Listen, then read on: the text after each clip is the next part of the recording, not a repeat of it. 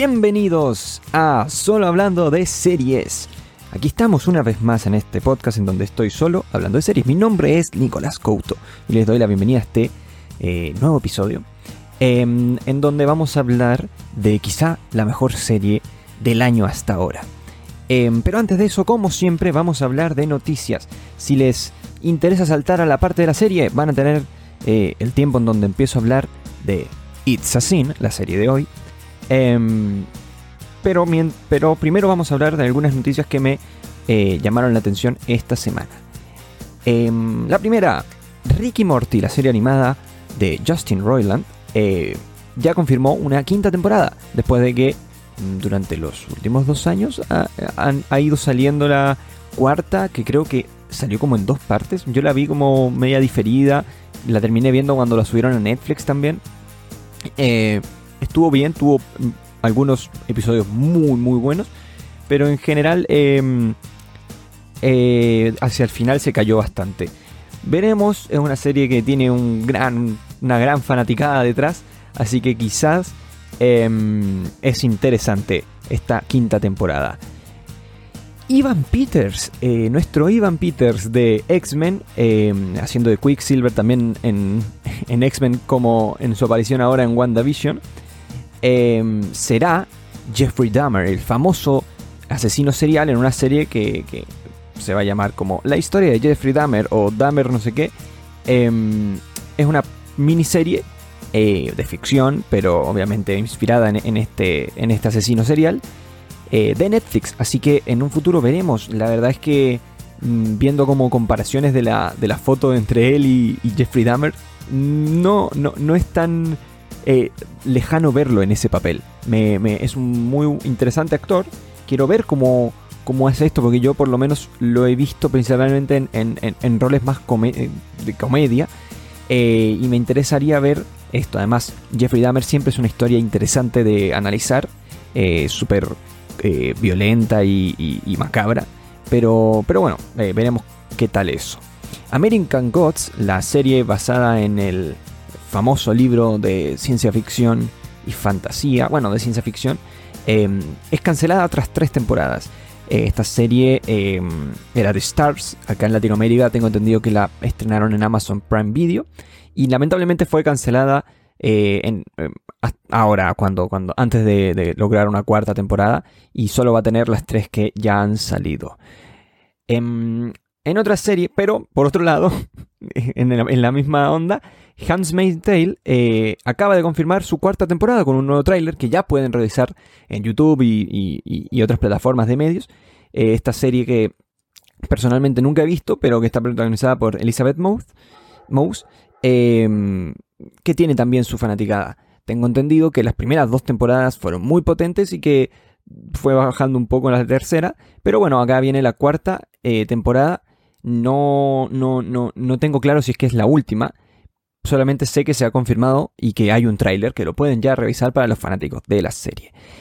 Y eh, esto sí eh, mm, está interesante. Es lo que la noticia de la semana, quizá, que salió el lunes pasado se confirmó el cast de la serie de Obi-Wan Kenobi, la serie eh, live action de, este héroe de la saga de Star Wars, una serie que va a ser de Disney Plus, obviamente, y que va a estar protagonizada eh, por el grandísimo Ewan McGregor, que ya sabemos hizo de Obi-Wan en la saga de las precuelas. Em, y que es muy querido por los fans. También vuelve eh, uno no tan querido aunque con el tiempo yo creo que se ha ganado cierto cariño, que es Hayden Christensen eh, en el papel de Anakin Skywalker. Así que veremos qué tal eso. Y también entre, entre el cast está Moses Ingram, Kumail Nyanjani, eh, Indira Barma, que es la... Eh, uy, ¿cómo? No, recuerdo el personaje, pero estaba en Game of Thrones. en la familia Torrell. era la como novia de, Pedro Pascal. Así que ella es interesante. Eh, también está O'Shea, Jackson Jr. Nunca, nunca supe pronunciar su nombre. Es el hijo de Ice Cube, que es igual a Ice Cube y me, interesa mucho ver qué papel hace. Y Benny Safdie, Safdie, o creo que es. Eh, también está confirmado para esta serie. Un cast eh, bastante famoso y talentoso. Veremos qué tal lo de Hayden Christensen. Em, pero una de las series que más espero yo con, muchas ansias, ver qué tal. En especial teniendo en cuenta Mandalorian y teniendo en cuenta em, un poco Clone Wars. Eh, me, llama la atención, quiero ver cómo lo, lo hacen después de, esta segunda temporada de Mandalorian que fue tan, tan interesante. Y por último, y esto es relacionado a la serie de hoy, la serie It's a Sin, una serie británica eh, que hablas del SIDA, eh, generó que en Reino Unido se hicieran aumentaran los test de VIH. Esto es muy importante eh, porque, eh, como vamos a ver hoy, es la pandemia silenciosa que, de la que ya no se habla. O sea, sigue estando presente hace más de 20 años, y, pero como que ya no se habla de ella. Así que eh, me parece muy positivo que, que exista este dato de, de, que los test de VIH han subido en el Reino Unido. Bueno, así que ahora vamos a tomar una pequeña pausa después de ver estas noticias y vamos a entrar de lleno a la serie de hoy que es It's a Sin.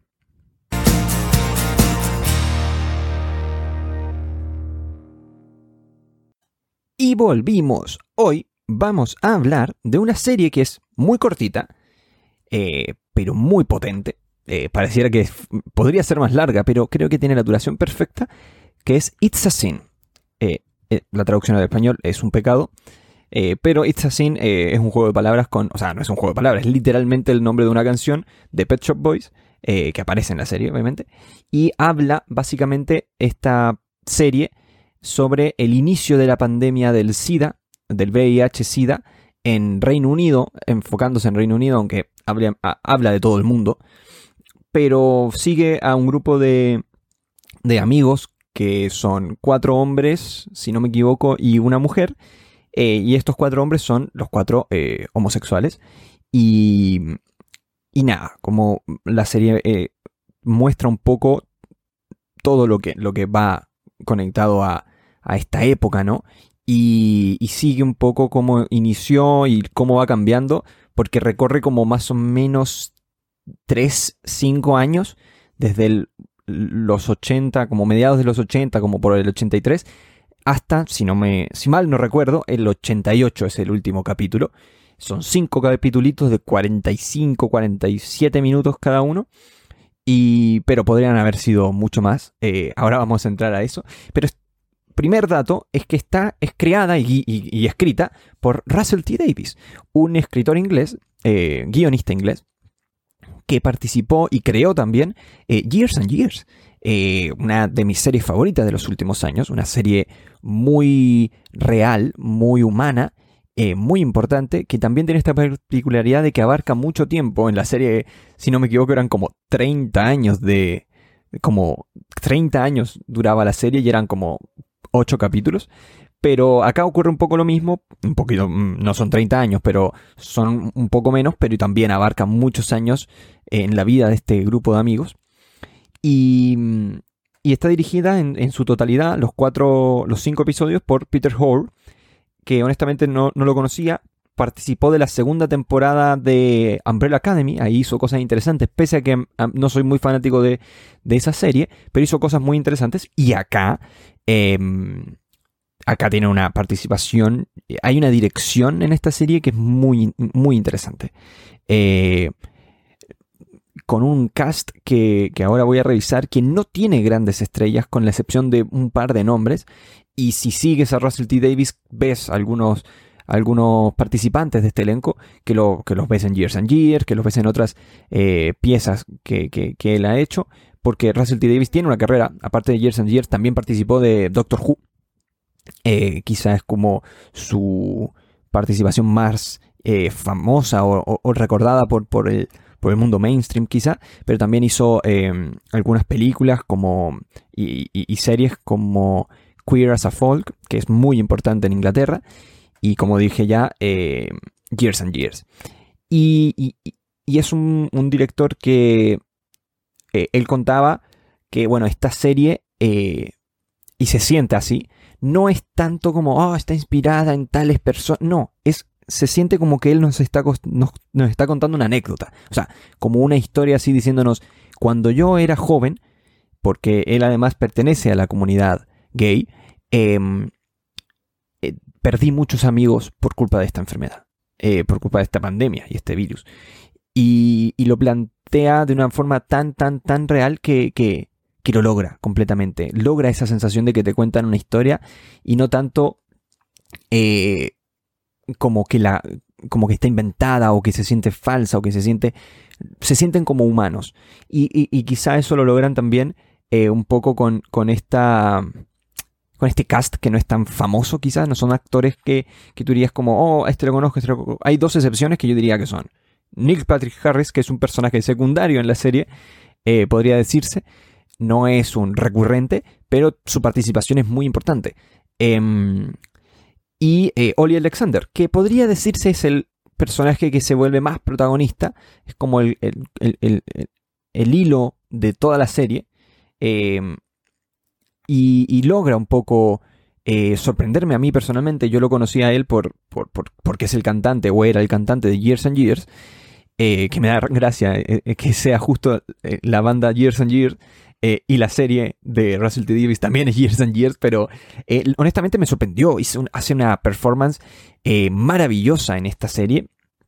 Una, una interpretación del personaje de Richie que es muy fuerte. Pero bueno, voy a, voy a enfocarme en, hablar del cast quizá. Em, bueno, como digo, está Oli Alexander como Richie. un chico que es de una isla de, de ahí cerca de, de Inglaterra. Eh, después está Nathaniel Curtis, que es Ash, que podría decirse es como uno de los primeros intereses amorosos de Richie. Acá vemos algunas imágenes para lo que lo están viendo en, en, YouTube. Eh, algunas imágenes de la, de la serie. Eh, tiene un estilo muy característico de, de, Russell T. Davis, me atrevería a decir. si vieron Years and Years, verán un poco de, esa forma. Después también en el casting está Omari Douglas, que a mí también me sorprendió, que no lo conocía, que hace de Roscoe, eh, un chico de raza negra, que, bueno, sale del closet a su familia y finalmente se, se escapa a Londres, en donde conoce al resto de estos muchachos y eh, a esta chica que es, eh, la actriz es Lydia West, quien podría decirse para mí explotó en Years and Years, eh, hace un papel de la hija, de una, de las hijas de la familia, em, y lo hace muy bien Years and Years, honestamente. Y aquí eh, hace de Jill, que es la, la, chica, es como la mamá del grupo, un personaje que, que siento que es muy realista, muy... Todos tenemos una, una persona así en nuestro grupo de amigos que es como la mamá o el papá del grupo y como que va cuidándolos a todos. Em, y después está Callum Scott Holwells, que también. Es que, es que el cast son nombres que quizá no son súper conocidos, por no decir que no son mm, para nada conocidos, pero la rompen. Hace de Colin, eh, el, chico más introvertido de, los, de, estos, de este grupo, eh, y quizá el menos eh, como, como externo en su, en su sexualidad porque también ese es uno de los temas. Y este cast es muy interesante, yo creo que es uno de los puntos más fuertes de la serie. Pero después eh, hay que entrar a, quizá lo más, lo más importante, que para mí es eh, el guion y, dirección de, esto. Eh, el guion es, es, fabuloso, o sea, simplemente en, en cinco episodios logra lo que muchas series estadounidenses en especial lograrían en cinco temporadas cada episodio es casi una temporada. O sea, tiene tantas cosas, pero tiene tan claro eh, eh, como Davis, tiene tan claro lo que quiere contar que, no, no, da vueltas, no pierde tiempo en, en, en, en tampoco sobreexplicar las cosas. Eh, aparecen, por ejemplo, lugares icónicos del mundo gay en Londres, pero no es como que te dicen, ah, este lugar era tal cosa. No, simplemente te muestran cómo era el lugar en vez de contártelo. Y, eso lo logra de manera excelsa la serie. Eh, después, cada escena, en, especial en los primeros cuatro capítulos, ahora voy a ir al, quinto capítulo, pese a que no, a que voy a evitar los spoilers, tranquilos. Eh, en los primeros cuatro capítulos eh, se siente como un ritmo muy muy marcado de, cómo va la serie, como que ocurren cosas todo el rato, nunca, no se siente agotador tampoco, eh, ni se siente lento. lento ni nunca, es imposible sentir que esta serie vaya lento, pero tampoco se siente agotador, como que ocurren muchas cosas, sino que todo el rato te logra mantener, todo el rato, todas las escenas son interesantes, todas las escenas aportan algo a algún personaje. Y pese a que Richie eh, es el personaje más protagonista, el resto tienen su espacio en la serie. Y eso lo logra muy bien el, guion, que, tiene momentos mm, muy humanos, eh, momentos como en el último episodio, en donde hay una conversación eh, entre, entre una de las la madre de Richie y, y, Jill, eh, que, que, que, esa, esa, esa, escena es fabulosa, es súper cruel y cruda, pero es, es, increíble como escena. Y, eso lo logra, logra eso y después logra momentos muy cómicos. Mm, es una serie que mezcla géneros, porque tiene cosas de comedia. Obviamente, yo la catalogaría como drama, pero eh, es como una serie tan humana que no puedo decir, la vida no es solo un drama, la vida es la vida. Entonces, logra, es, siento yo, como poner eso en la serie. Logra esa sensación de que estos son personas y no solo personajes. Em, y es, bellísima. La serie es bellísima, la música es fabulosa y eh, la dirección y edición de la serie también es interesante. Es como, como digo, eh, tiene momentos, por ejemplo, cuando muestran los clubes a los que ellos van a carretear y donde eh, viven su sexualidad. Eh, y, está muy, muy, muy bien dirigido. O sea, literalmente como que todo el rato así sigue, sigue, sigue. La cámara hace cosas muy interesantes en, esas escenas. Y, pero sabe cómo, sabe cuándo hay que hacer menos y cuándo hay que hacer más. Y eso está muy, muy bien logrado. Insisto, es, es prácticamente perfecta esta serie. No, no, no, no sabría decir qué cosas están mal. Siento que es muy importante cómo, cómo trata eh, la temática. Eh, se nota que es un tema que, que, le importa a Russell T. Davis y que también le importa al cast.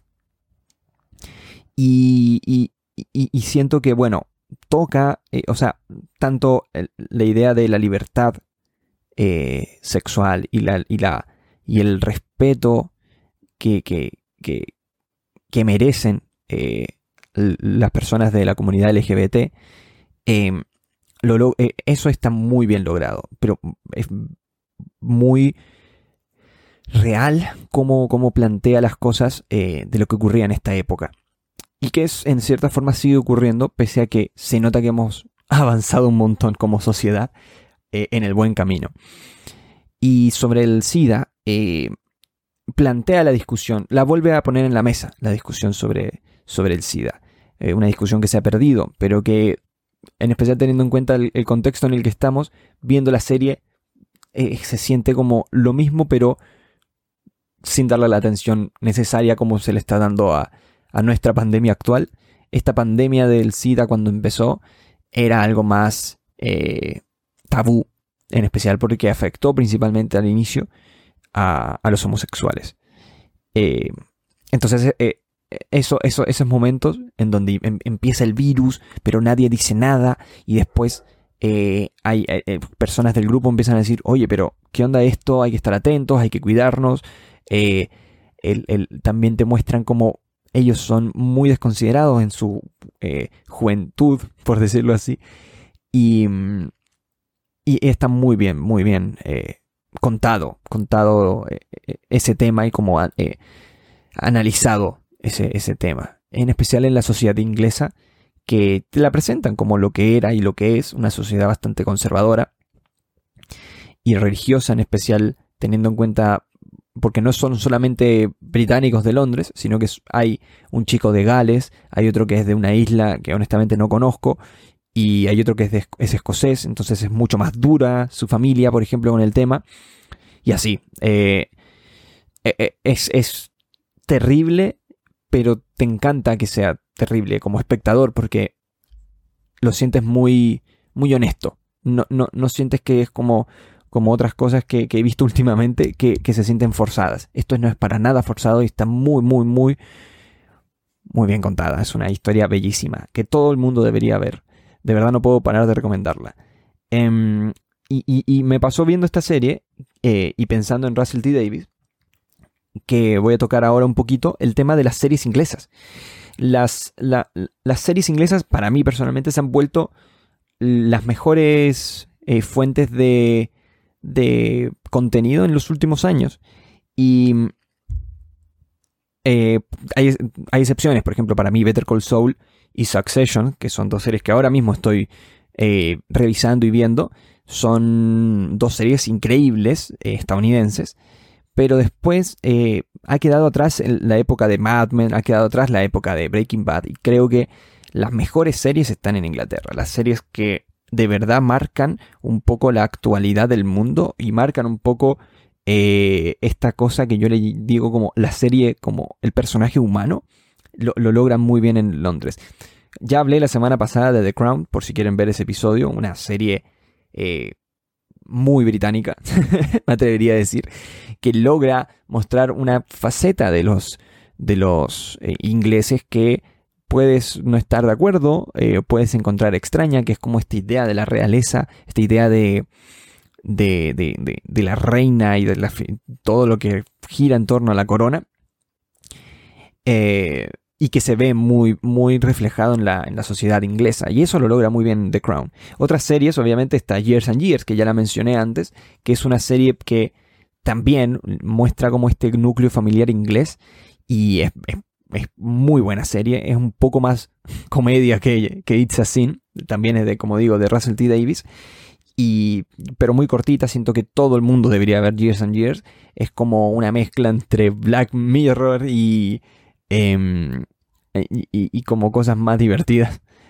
Y mm, después está una serie que no es muy conocida, que es State of Union, eh, una serie de, de capítulos de 10 minutos, que es como una pareja que va a terapia, pero no te muestran la terapia, te muestran como la previa a la terapia donde van a tomar una cerveza y un vino a un pub que está enfrente de la oficina del psiquiatra y van conversando de temas em, en, esto, en estos 10 minutitos de cada episodio.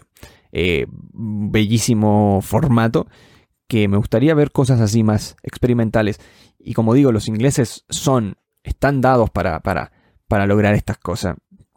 Eh, y después tengo tres series que, eh, alguna más conocida que otra, pero que para mí han marcado los últimos dos, tres años, que son, una es Sex Education, la serie de Netflix, que es también británica, que tiene un humor y una forma también de presentar tanto la sexualidad adolescente, o sea, la sexualidad en general, y, estos personajes así más eh, de, de, la adolescencia, muy ingleses. Eh, que a veces no se tiene en cuenta cuando ves la serie, como que dices, ah, ya, pero es, es, única. De verdad no se me ocurren muchas series que sean de ese estilo.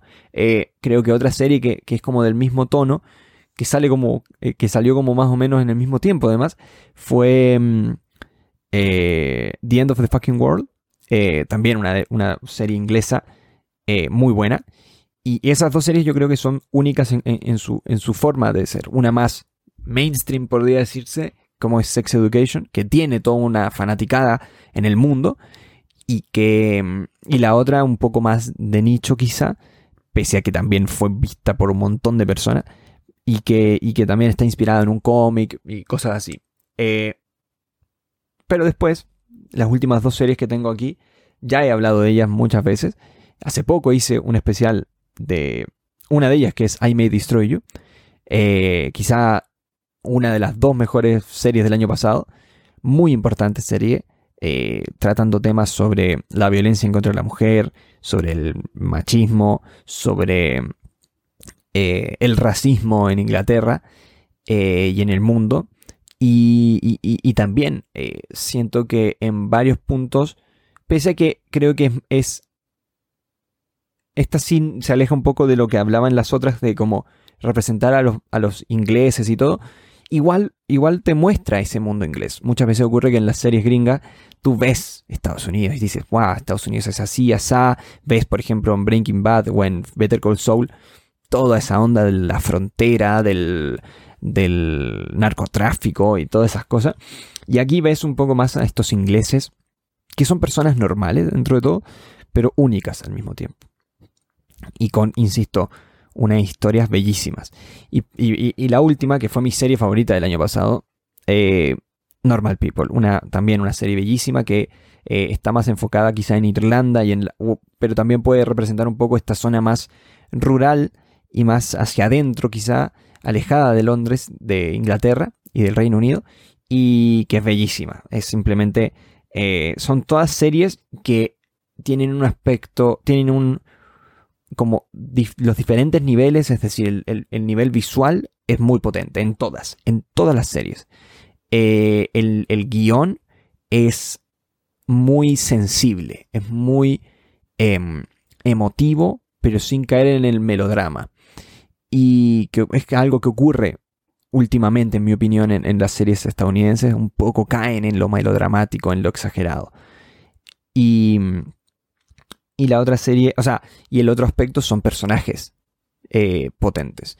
Una vez escuché que quizá puedes tener una serie que su historia no es tan interesante o su guion eh, puede fallar a veces o puede no tener tanto sentido a veces, pero si los personajes son lo suficientemente interesantes, potentes y no necesariamente complejos, pero por lo menos tridimensionales, em, es una buena obra, un buen contenido, una buena historia.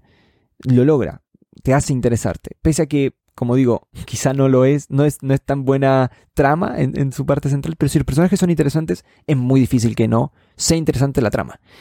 Em, Así que eso, para mí eh, en estos últimos años ha sido el boom de las series inglesas. Y, esto lo ha demostrado. Y esta última serie, It's a Sin, que para mí, ahora, ya terminado el, primer trimestre del año, es la mejor serie por ahora de lo que llevamos de año. Em, veremos. Hay algunas que me han, me han sorprendido mucho. Pero, pero veremos, porque ahora van a empezar a estrenarse algunas que otra cosa. Em, no puedo no recomendarla. Lamentablemente en Chile aún no está disponible de manera oficial. Pero próximamente lo va a estar sí o sí. En Estados Unidos y en el resto del mundo se estrenó en HBO Max. Yo creo que cuando llegue esa plataforma a Chile va a estar oficialmente. Pero la pueden encontrar de formas alternativas. Em, así que si pueden, véanla cuando sea que la vean, pero véanla. Es muy, muy, muy, muy, muy buena.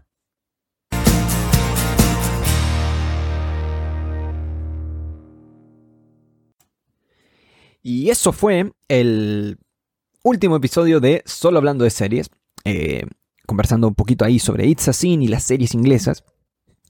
Y ahora em, voy a ir cerrando diciéndoles que en las próximas semanas voy a ir hablando un poco de eh, Better Call Saul, una serie eh, que estoy terminando ahora mismo. Un flashback se va a venir. También va a venir un flashback seguramente de Succession, la gran serie de HBO que no había tenido la suerte de ver, pero que me está encantando. Qué pedazo de serie. Y eh, veremos también quizá algún especial bonus, que no va a ser quizá un lunes, va a ser quizá un miércoles o mitad de semana. que ya les contaré ahí de qué se va a tratar con algún invitado. Y em, eso les quería decir que si les gustó el episodio lo compartan. Eh, eso ayuda mucho a, que más gente escuche el podcast. Eh, nos pueden seguir, me pueden seguir en Instagram en arroba solo hablando de series y en Facebook también. Como siempre el podcast está disponible en Spotify, iVoox y YouTube y todas las plataformas de podcast. Y fue un gusto Espero, espero que para ustedes también. Y nos vemos, escuchamos la próxima semana con el siguiente episodio de Solo hablando de series. Que esté muy bien.